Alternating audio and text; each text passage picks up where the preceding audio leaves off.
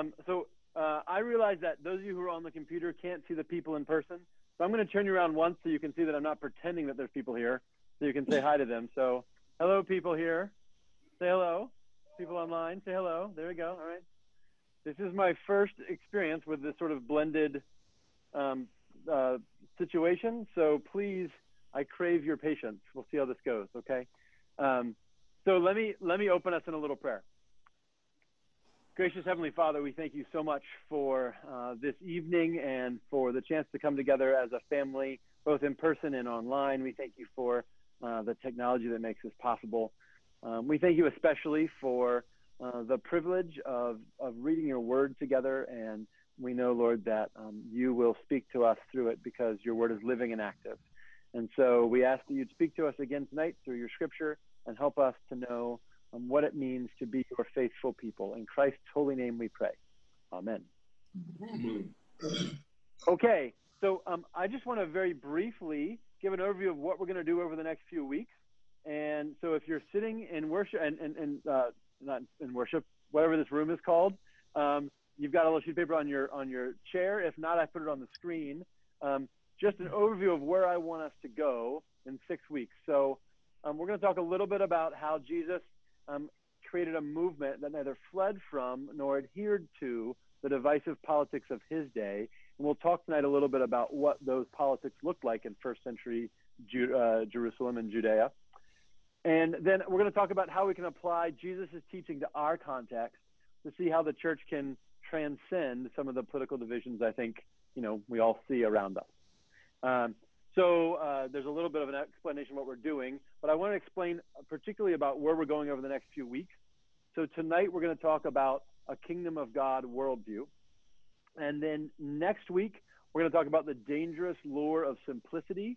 And we'll be in the eighth chapter of the Gospel of John, talking about the woman caught in adultery. And then the following week, we're going to talk about the power of imagination, and we'll deal with Jesus um, and his conversation about whether we should pay taxes to Caesar. And then on October 7th, we'll talk about distractions versus substance, and that'll be related to Jesus and the conversation with Nicodemus. And then truth claims on the 14th, and that's going to be Jesus talking to Pilate about what is truth. and the power of unity um, on our last night together, and that's going to be uh, in the final prayer Jesus prays for his disciples in John 17. So just a little sense of where we're going. Most nights we're going to really focus in on one text. Tonight we're going to be in Matthew 13, but we're going to be a little bit around in the Gospel of Matthew and, and John a little bit as well. Okay, so just a, a big picture sense of where we're going.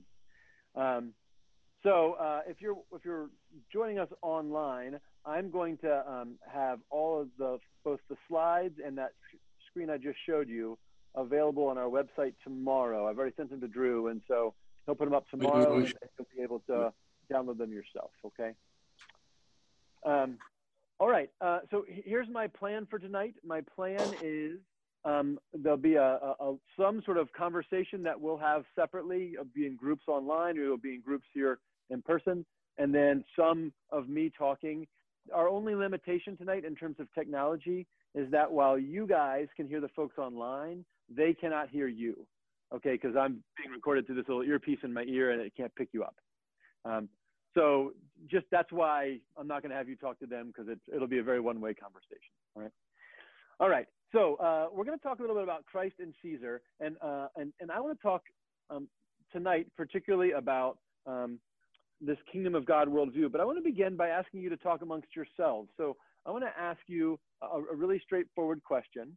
Um, has our national political division between left and right, Republican and Democrat, red and blue, etc., grown better or worse in your lifetime?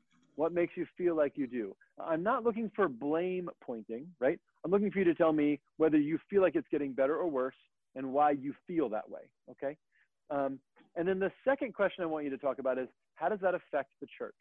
That could be our church particularly, or that could be, you know, the global, the national church, the, all, all Christians in America. So in what direction do you feel like the division um, along political lines is moving in our country? More divided or less divided? And how do you think that affects the church? Does that kind of make sense? Okay. Hmm. Um, so I'm gonna I'm gonna give you like three minutes to have this conversation and then pull you back. All right. Um, so I, I, think we're all back. So I heard just a little bit of conversation in my discussion group.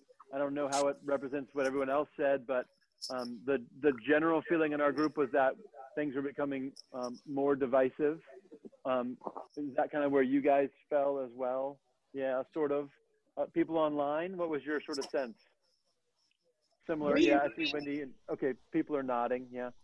Um, so uh, I, I, I want to be careful. I, I don't want to be that guy that um, runs into a movie theater and calls fire. Uh, and I know my American history enough to know that we've always been divided around politics, right from the It's very fine. beginning. You should see the stuff that Adams Oh. and Jefferson wrote about each other, right? Um, however, um, I, I do think, uh, as we said in our group, that we've seen signs of, of things becoming more stringent.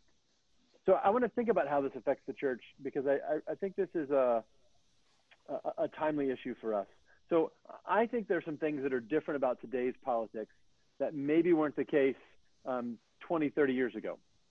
Uh, the first one, as several people mentioned, is that um, it's now kind of it's everywhere. It's ubiquitous, right? So we got the 24/7 news cycle, we got cable news, we got um, social media. So it's not just that there's disagreements; it's that there's people talking about those disagreements all the time, uh, and a lot of those people are talking online, on Facebook, and so what might have always been there gets exacerbated because it's just talked about and talked about and talked about. Um, I, I think it's also become something of a sort of a, a self-reinforcing, self-sustaining system um, because we get in like an echo chamber, right, where we read similar news or we hear from similar people and sort of reinforces the same stuff. Uh, and we know that this channel has this perspective and this channel has that perspective and this newspaper and that newspaper. Um, and, and, and as we said in, in our groups, sometimes it's almost viscerally uncomfortable to sit down and talk to somebody who disagrees strongly around these topics. And, and a number of families said, hey, we've just decided we don't talk politics at family dinners, right? Because it's just too uncomfortable. Um, and and I, I think that makes good sense, but it's also a bummer that we can't talk about those things that are important to us. Um, and, and my personal experience is that um, there are things in my life, you know, my experiences maybe were limited, but I remember like 9/11 as a national crisis that really felt like our nation came together. And COVID's not the same, but COVID is a pretty big crisis for us, and it doesn't feel that same way to me, right? It feels like we all pick sides. Um, uh, the other thing that really stands out to me as different um, is, is I feel like more and more um, we are divided not along issues but along identity. Uh, so I read a couple of polls. Um, there was one that was done in 2017 by the Pew Research Center, which said basically that our sense of an increasing gap between different political parties or, or, or conservatives and liberals in our nation, that, that our sense that it's growing seems to be accurate based on all these surveys they, they did. Uh, but then there was another study done in 2012 by Stanford. Um, and um, a political science professor there examined political polarization from the angle not of how we stand on issues, but how we feel about those on the other side of the fence. Um, and it said um, that the feelings of those who affiliate as Republican or as Democrat have become increasingly negative since the late 80s. Um, and the, this, this is a quote the general pattern of dislike was mirrored by other specific metrics of social distance. Disapprove, not our kind of social distance. Disapproval of one's child marrying someone from the opposing party, as well as the attribution of negative stereotypes, i.e., closed minded, hypocritical, selfish, mean, to those of the opposing party, both of which have increased sharply since the 1960s. Interestingly, this affect polarization wasn't so much related to ide- ideology, where one stood on issues, as much as partisan identity per se. Uh, another couple of surveys are cited, but the, the point is that it seems like very often in our world today, we don't d- divide along issues. What do you think about um, taxes and how taxes should be done? We divide along identity, right? Well, I am conservative, so I go with the conservative side. I am liberal, I go with the liberal side, not necessarily caring about the issue itself. Does that kind of make sense? And yes, it sure does. Yeah, and we see that interestingly um, because parties will change dramatically their position on an issue, and they don't lose their party members, right? Because their party members have that identity um, affiliation that's even stronger than the issue affiliation. R- really That's an interesting thing for me. Um, go ahead, Greg. Do you want to say something? I'm just saying you're right. Well, hey, you can say that all you want. I love it. Okay, um, so I, I want to think about that issue particularly, and, and just generally. Um, And I didn't mean How- which side either. that's right. Um, and, and generally, how we engage, um, how we engage these sort of macro topics. And so I want to talk about worldview. Sometimes we use the word ideology, sometimes we use the word hermeneutic, right? But we just mean the lens through which we view the world, right? So everybody has a worldview. It's the lens through which you see the world. There's that old joke about, um, you know, one fish swims up to another fish, and the first fish says, "How's the water?" and the second fish says, "What the heck is water?" Right? Because if you're a fish, you can't tell you're in water. Um, and uh, if you're if you got a worldview, you can't tell that you have the worldview, right? Like you can't see the lens, the contact lens on your eye. You just see the world through that lens. Uh, and and so um, I think for most people, and, and certainly includes myself, our political views are part of our worldview, right? It's just the way we see what's around us, and we don't necessarily examine the lens, right? And so I'm going to think about the lens tonight, the the the filter through which we think about all these different political topics. Um, and I want to ask the question: How does Jesus affect, challenge, or change our worldview? Right? How does he change our worldview? And, and I mean, giving away the answer here, I guess. I think Jesus does, right? And I think if you if you follow Jesus and it doesn't change how you see the world, then you're not really accepting him as Lord, right? So um, uh, I want to spend a little time talking about the world in which Jesus uh, operated, because if we think politics are divisive now, they are nothing like first century um, Palestine. And uh, I want to talk about some of the, the worldviews that he dealt with, and then um, his response to them and how that helps us in our in our time. So um, maybe you guys know some of this. Um, can anybody name any of the religious groups uh, in first century Judaism? We, we read some of them in the Bible, um, different groups of, of Jews or different philosophies of Judaism. Okay. Bob, go ahead. Sadducees. Okay, fantastic. That's great. So, and I heard people online say some of the same things as well. Pharisees, Sadducees, Zealots. Um, so there are a whole bunch of different movements. So um, there are some religious divisions within Judaism in Jesus' day, right? And you could kind of think of these as very passionate denominations, very passionate denominations, right? Um, so uh, the Sadducees are the group that runs the temple cult. They're they're in charge of the worship at the temple. They're the most politically powerful group, probably the most affluent group. They don't so much care about what goes on outside of Jerusalem, right? Their focus is really on the temple and the worship. Um, they believe in the first five books of the law, and they believe in no resurrection, no life after death, right? Then there's the Pharisees. The Pharisees uh, absolutely care about the temple, but their ministry is really about how do we get the common people to follow God. They're the predecessors of modern Judaism, and so they start synagogues and they have rabbis and they teach people even if they can't come to the temple. And they believe in the whole Old Testament as the Bible, and they believe in life after death, which we call the resurrection. Right? Uh, and then there's the Essenes, who are like an ascetic, they're kind of like a, mon- a monastic order, right? So there's all these different um, Jewish religious groups fighting for who can be in charge, right? Uh, and then there's um, some political distinctions, and I'm just going to do broad strokes here. Um, but there's the Hellenists and the traditionalists, right? So um, Hellenist comes from the Greek word Hellene, which means Greek, uh, and it literally means those people that like the Greco-Roman philosophy, right?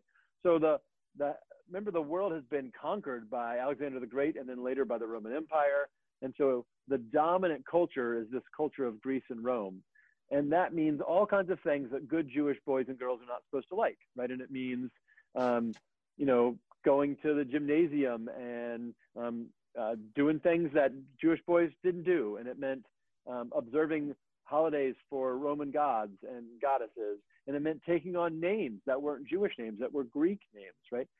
And so there were many Jews that chose to sort of acclimate to that culture. And there were other Jews that said, no, we're the traditionalists. We're not going to do that. We're going to do Jewish names. We're going to follow Jewish law. We're not going to become like the dominant culture. Uh, and then there's the zealots that a couple of people mentioned. Uh, the Zealots were a group of traditionalists that were militaristic, right? That wanted to take up arms and drive off the Romans, right? Um, and we'll talk about them more in a minute. Uh, and then um, to make it another whole level of complexity, and we're doing a very simple version of the complexity here. Um, we, we had the, some groups uh, against the or um, above the Jewish people, right? So um, the Idumean, Idumeans are the descendants of Edom, who themselves were the descendants of Esau, the brother of Isaac, right? Um, and Herod the Great, right, who's king when Jesus is born, is an Idumean king. And his children reign over most of the region of um, Palestine in Jesus' day, right? So they're not Jews and they're not Romans, they're Idumeans. And there's all kinds of conflict with them. And then, of course, there's all kinds of conflict between the Jews and the Romans. And um, just to give you a very quick overview of, of the, the violent conflict, um, there were a whole bunch of armed revolts. Um, one of them happened when Jesus was like 10 or 12 years old. So when Jesus was a boy, um, there was a revolution that happened in his um, stomping grounds of Galilee by a guy named Judas. And basically, he was rebelling against the idea of taxation by the Roman Empire. He would have fit in real, real well with like Sam Adams, right, in the Boston Tea Party. Um, and uh, some ancient historians say that that's actually the beginning of the Zealot movement. Okay, um, then uh, so that's when Jesus is a child. Thirty years after Jesus dies, um, there's a massive civil war uh, or a revolt that goes on for seven years, um, and most significantly results in the destruction of the temple, which is never again rebuilt to this day in 70 AD. Uh, and then, just so you're aware, there's another war and another war. Uh, and, and, so this this conflict in Jesus' day is not mostly violent, except for that one uh, revolution he, he lived through as a boy, but it's always there, right? And all these levels of complexity. How do you view the Bible and who's a good Jew and who's not? And how do you view the Greek culture and uh, what are we supposed to do about it? And how do you deal with the Romans and Herod's family? He's dealing with all of that stuff, right? And and Jesus is absolutely um, it's absolutely required for him to come up with some political view about how he handles all of that, right? He needs a worldview. Is he going to be a Pharisee or a Sadducee or something else? Right? Is he going to be a Hellenist or a traditionalist or a zealot or something else?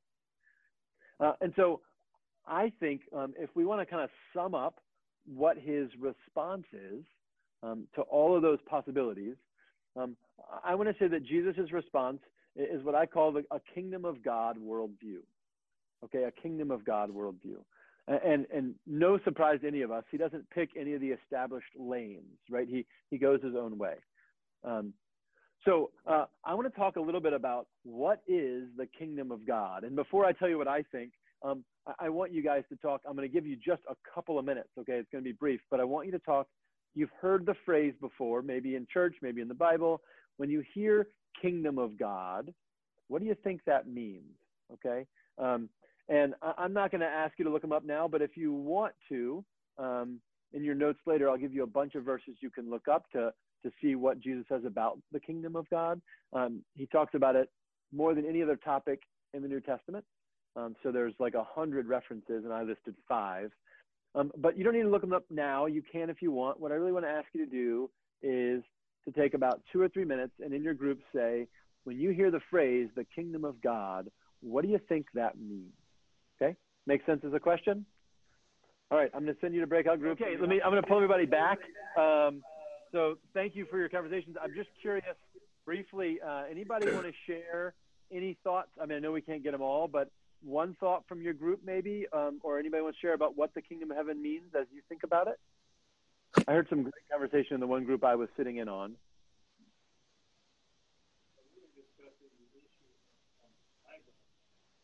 Go, Joel. Huh? Okay, great. So one one comment was, what's the difference between the kingdom of heaven and the kingdom of God? Ooh, that's a great one, Herb. And uh, can I add a piece to that? I want to make three things. So there's the kingdom of God, the kingdom of heaven, and heaven. And and I would suggest that the kingdom of God and the kingdom of heaven are in Scripture are used interchangeably. But heaven is different from the kingdom of heaven, right? Um, so when Jesus talks about the kingdom of heaven and the kingdom of God, it, it, seems to be exactly the same thing. But heaven is not the same thing as the kingdom of heaven. Okay, we're going to come back to that. That's big. That's really good. Okay. Um, anybody anybody from the um, from one of the online groups who wants to share anything that you guys discussed or questions that came up? Go, Rose. Okay, yeah, we talked about the, um, you know, the kingdom of God in heaven and also on earth, but um, where on earth there, we- talked about the Beatitudes a little bit, or the fact that there isn't suffering, that we treat each other um, so that there's peace and harmony. And if you want to use the word or overuse the word utopia, but things are, there's some perfection that is brought to our lives so that no one suffers.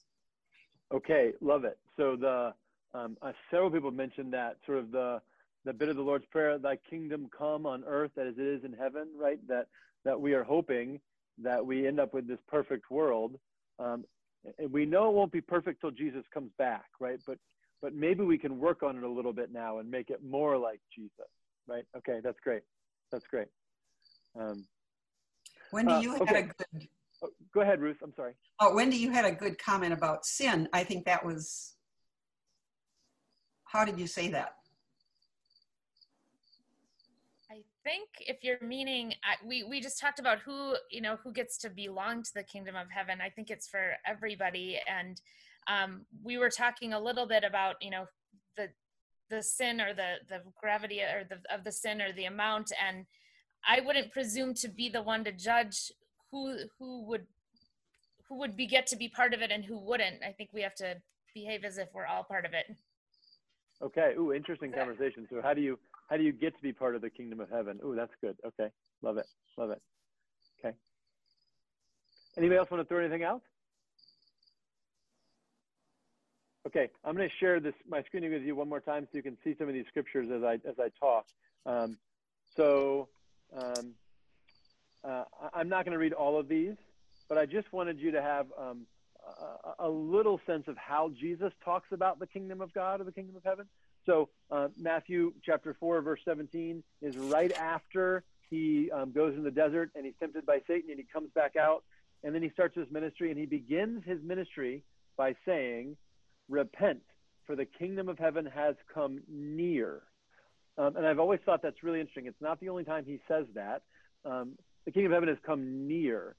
And, and you can read that to mean soon or close by, right? Because near can mean spatial or temporal. So it could mean the kingdom of heaven is coming soon, but I don't think that's what it means. I think he Didn't he, didn't he it say it is, is near?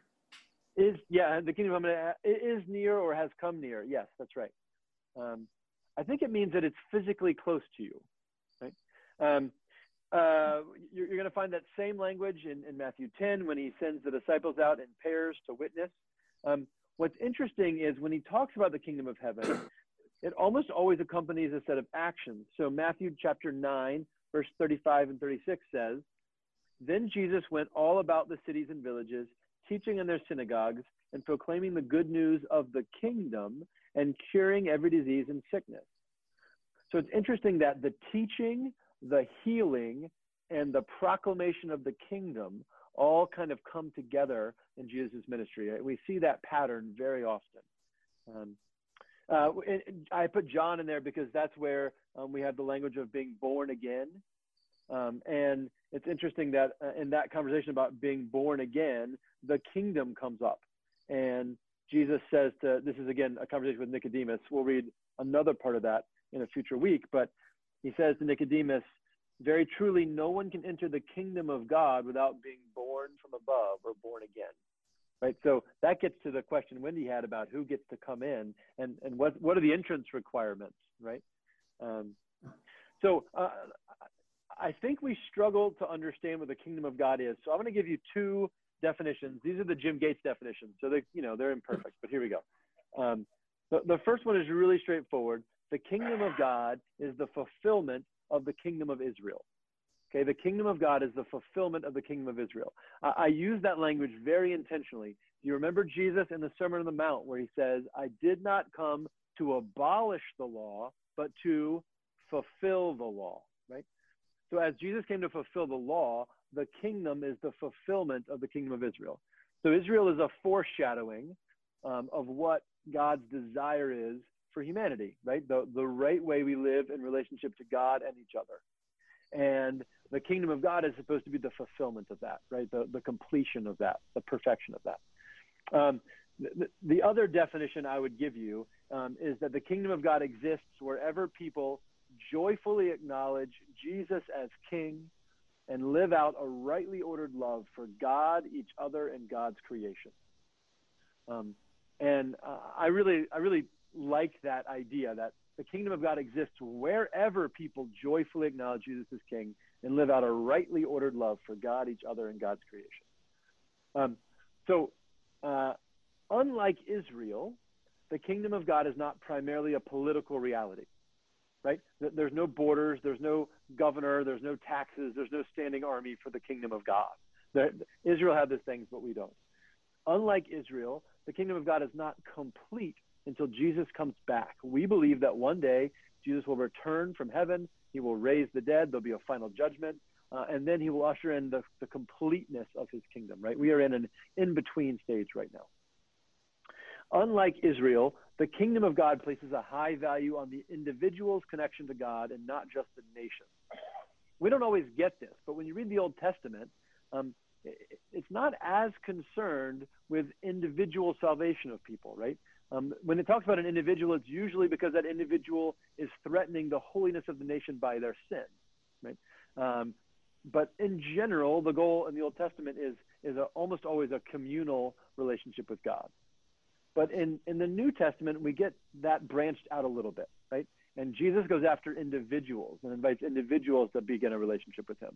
Never completely by themselves, but that becomes a, a new sort of emphasis.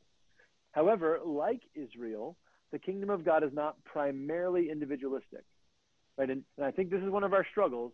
It's not about me and Jesus, it's about us and Jesus, right? Uh, it's, it's not that doesn't, doesn't the Lord's Prayer kind of says it all? Uh, the Lord's Prayer, yes, it does. The Lord's Prayer does say it all. I could have skipped this whole night and just said that prayer. You guys could have had a lot more time for your evening. I should have planned better. Anyway, um, uh, the oh, so um, uh, it's not that Jim Gates is the bride of Christ, right? It's that the church is the bride of Christ. It's not that at the end days Jim Gates gets resurrected. It's that everyone gets resurrected and we come to God together, right? And so um, this is about this beautiful community, not just me and Jesus. Though me and Jesus is important too. Yeah, Howie, you had a question. Yes.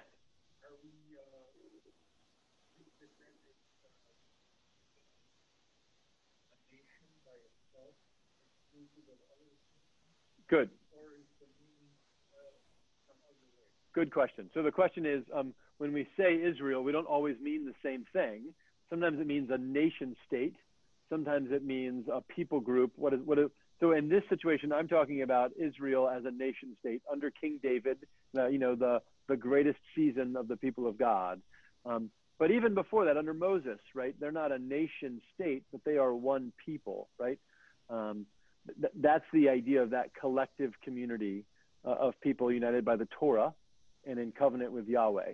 That's what I mean by by um, by Israel. Yeah, good question. Um, okay, and, and, just one more thing. Um, like the kingdom of Israel, the kingdom of God is a present reality. I realize there is no kingdom of Israel today. I mean, there's a nation of Israel, but it's different. But there was a time when there was a kingdom of Israel on earth, right? And it was a present reality. It wasn't just one day we'll have our own land. And in the same way, the kingdom of God is a present reality today. It's not just a thing that we hope one day will happen. Right? It already exists among us wherever people joyfully acknowledge Jesus as Lord and King.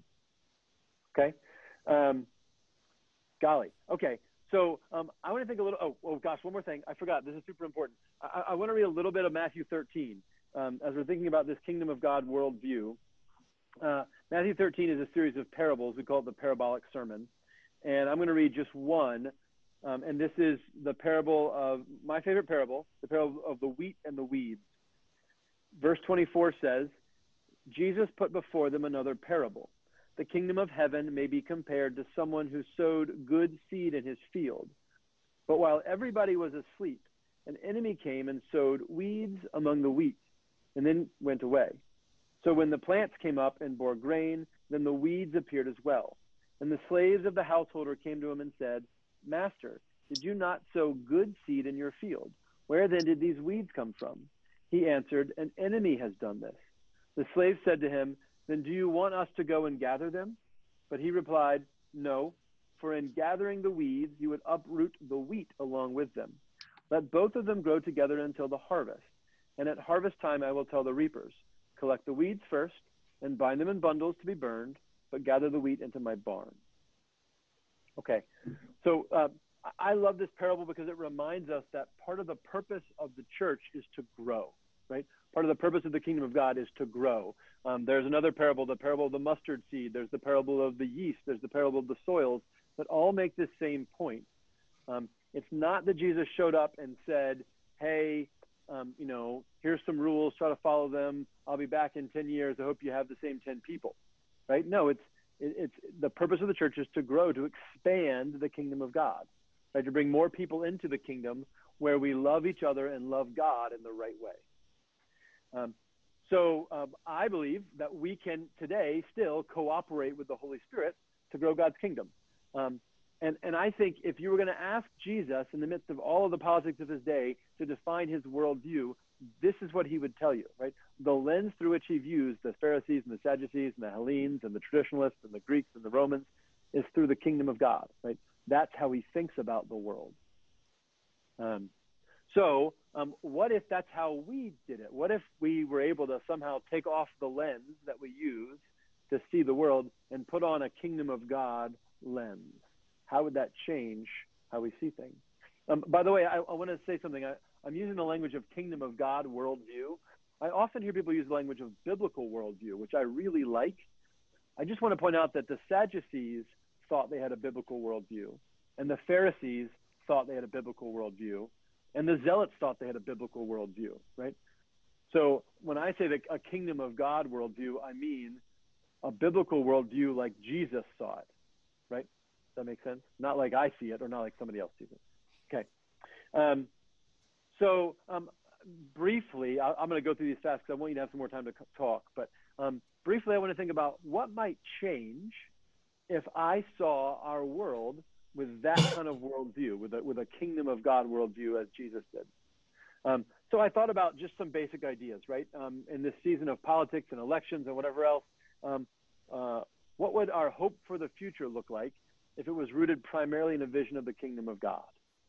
Uh, and this is one of the things politicians often talk about, right? They talk about hope. Um, and that's great. I mean, I, am I'm for hope. I'm pro hope. Um, but um, my hope isn't that one politician or one party will come along with the solution for the world's problems. They are not who I am looking to for for solutions, right? Um, my hope, my ultimate hope, has got to be in the kingdom of God. And so, um, how are politics and our churches different, um, even in election seasons, if our primary hope is in the expansion of a Jesus centered, beloved community? Um, well, one easy answer for me for that question is um, I'm not going to be upset come, I don't even know when the election happens, November or whatever. Um, whoever wins, whoever loses, isn't going to destroy my life, right? Because I know that neither neither winner or loser is going to bring in my hope. My hope is about what Jesus is going to bring in, right? And I'm going to be working on that, whether whoever party is in whatever place. Um, so uh, hope, I think, can change significantly. Also, it means um, I can't. If if my hope is in the kingdom of God, coming on earth as it is in heaven, then I can't leave the work to politicians, right? I can't leave the work to other people. It's my job to get involved and start sharing the story of Jesus and loving people as Jesus loved them, right? I, it's got to be on me and not on somebody else. Um, oh, briefly, uh, what if our concept of political victory was rooted primarily in the kingdom of God? This is a fun one for me. So we know that the way you win in politics is you get elected, right? Uh, and normally that means you have to beat somebody else. Um, and the way we think about politics in our in our discourse very often is about beating the other guy or beating the other girl or whatever. Um, but in the kingdom of God, victory isn't about beating the other side. It's about persuading them to come live a life with you and Jesus. Right? So if my goal is persuasion and not um, defeat of the other side, um, how does my politics and my church change if I'm trying to listen, debate, and persuade those with whom I disagree instead of just beating them? Um, I mean, really interesting for me. It means um, I have to listen to voices I don't normally want to listen to.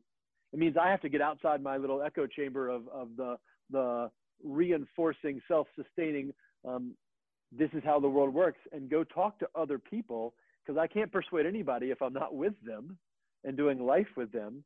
Um, it means um, I may have to be um, conscious about what is persuasive to me. So, I mean, I see all this stuff on social media and people post these things, and I think, you know, that doesn't persuade me. I, I every time I turn on YouTube now, I get a commercial from from some political person, and never once have I watched a commercial and said, "Oh, now I'm convinced they are really the right person for our country." Never once, right? Those things aren't. Per- you know what's persuasive to me?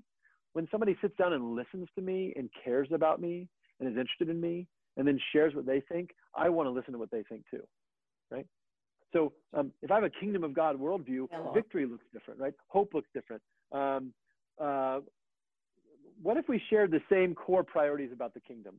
Um, what if uh, um, what if we recognized on some level that because we are all deeply vested in this thing we call the kingdom of God and the expansion of, of, of the reign of Jesus Christ on our earth, um, that we all want um, we want the same stuff, right? Uh, we all want to see the poor taken care of. We all want to see um, the the homeless find homes. We all want to see um, businesses flourish because God gave us work and work is a good thing. It's part of how we glorify God, right? We all want these same things. We might disagree on how we get there, right?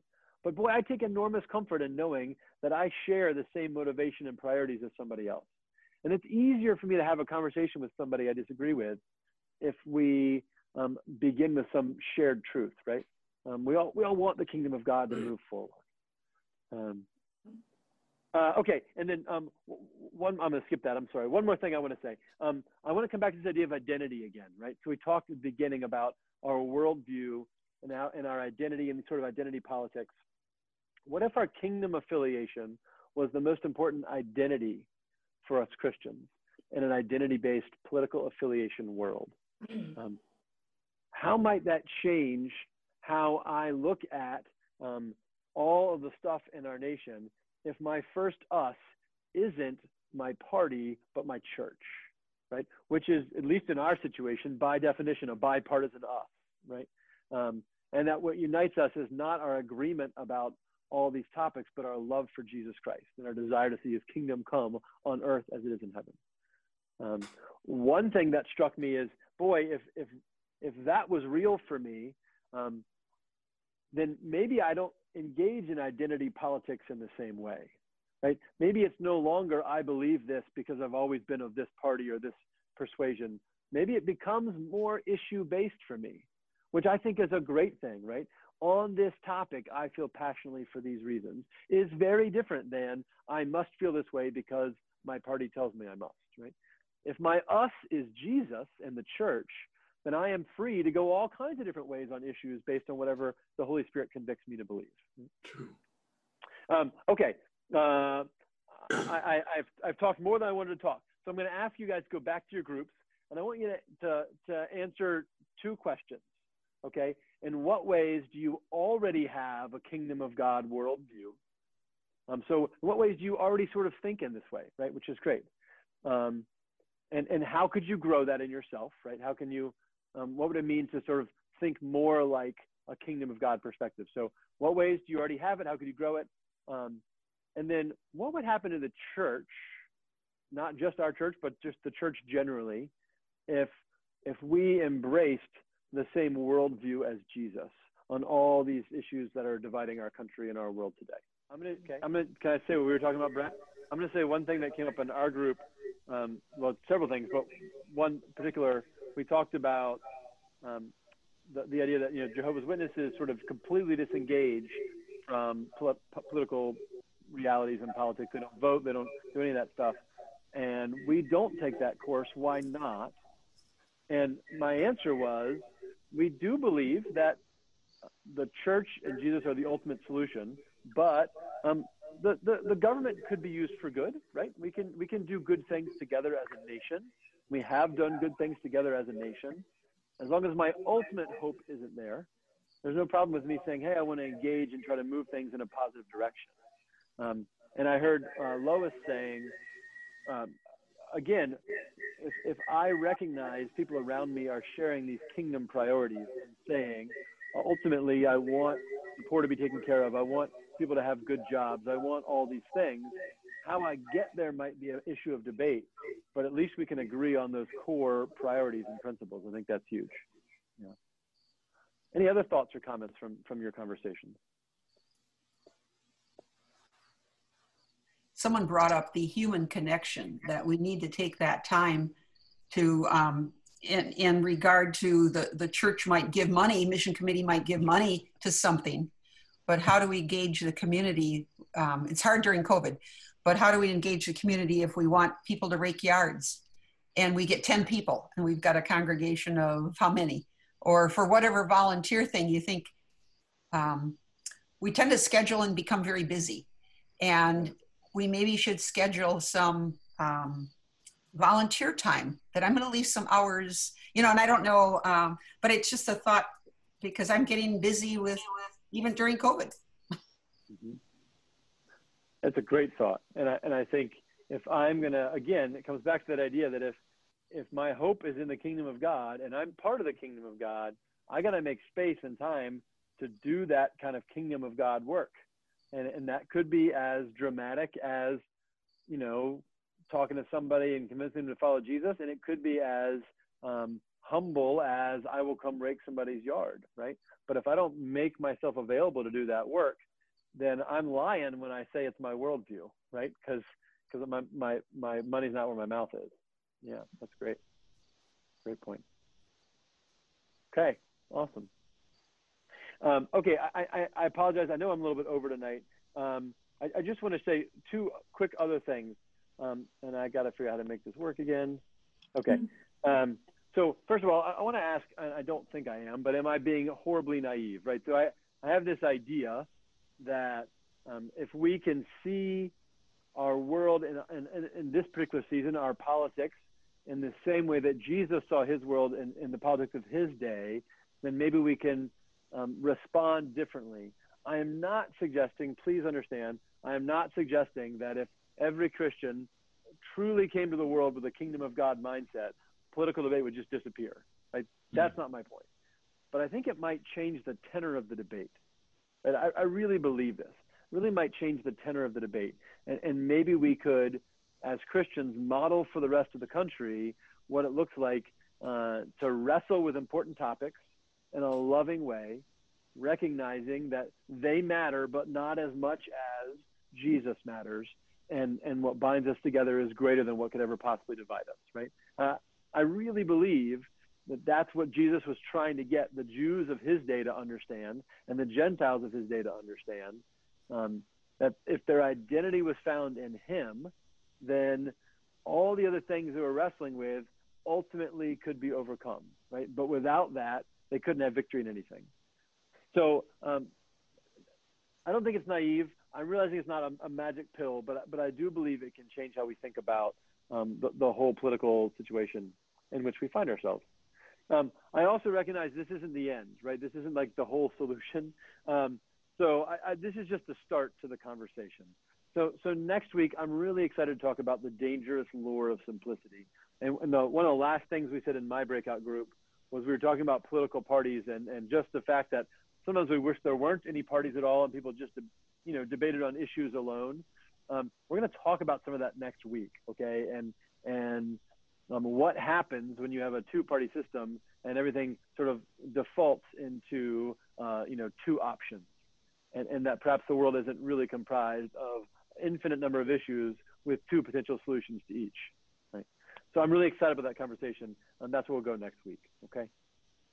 All right, I'm over. Thank you so much for joining us. Um, I, I, appreciate you guys being in person. I appreciate you guys being online. Um, I particularly appreciate online people. If you would let me know um, if there's anything we can do to make this a better experience for you, and in-person people, you would let me know anything I can do to make this a better experience for you. We're trying to doing this blended thing for the first time, so I'm just grateful you all, you know, tried it out with me. um, let me let me say a little prayer for us, and we'll close. Gracious Heavenly Father, um, we thank you for your Son Jesus. We thank you uh, not just for his life and death and resurrection, um, but for his invitation to be part of something that matters eternally, to be part of, of spreading the kingdom of heaven on earth as uh, it is already where you abide. And so we pray, uh, Father, that you would equip us by the power of your Holy Spirit to see our world as Jesus sees it. And we pray, Lord, that in so doing, we might be a voice uh, that sounds different and is different from all those that clamor for division and divisiveness. Uh, we know, Lord, that there are important issues that deserve debate, uh, but we want to be a people um, who debate those things while still witnessing the love and grace of Jesus Christ. And so we pray you'd help us uh, to be that witness for each other and for our world today. This we pray in Christ's name. Amen.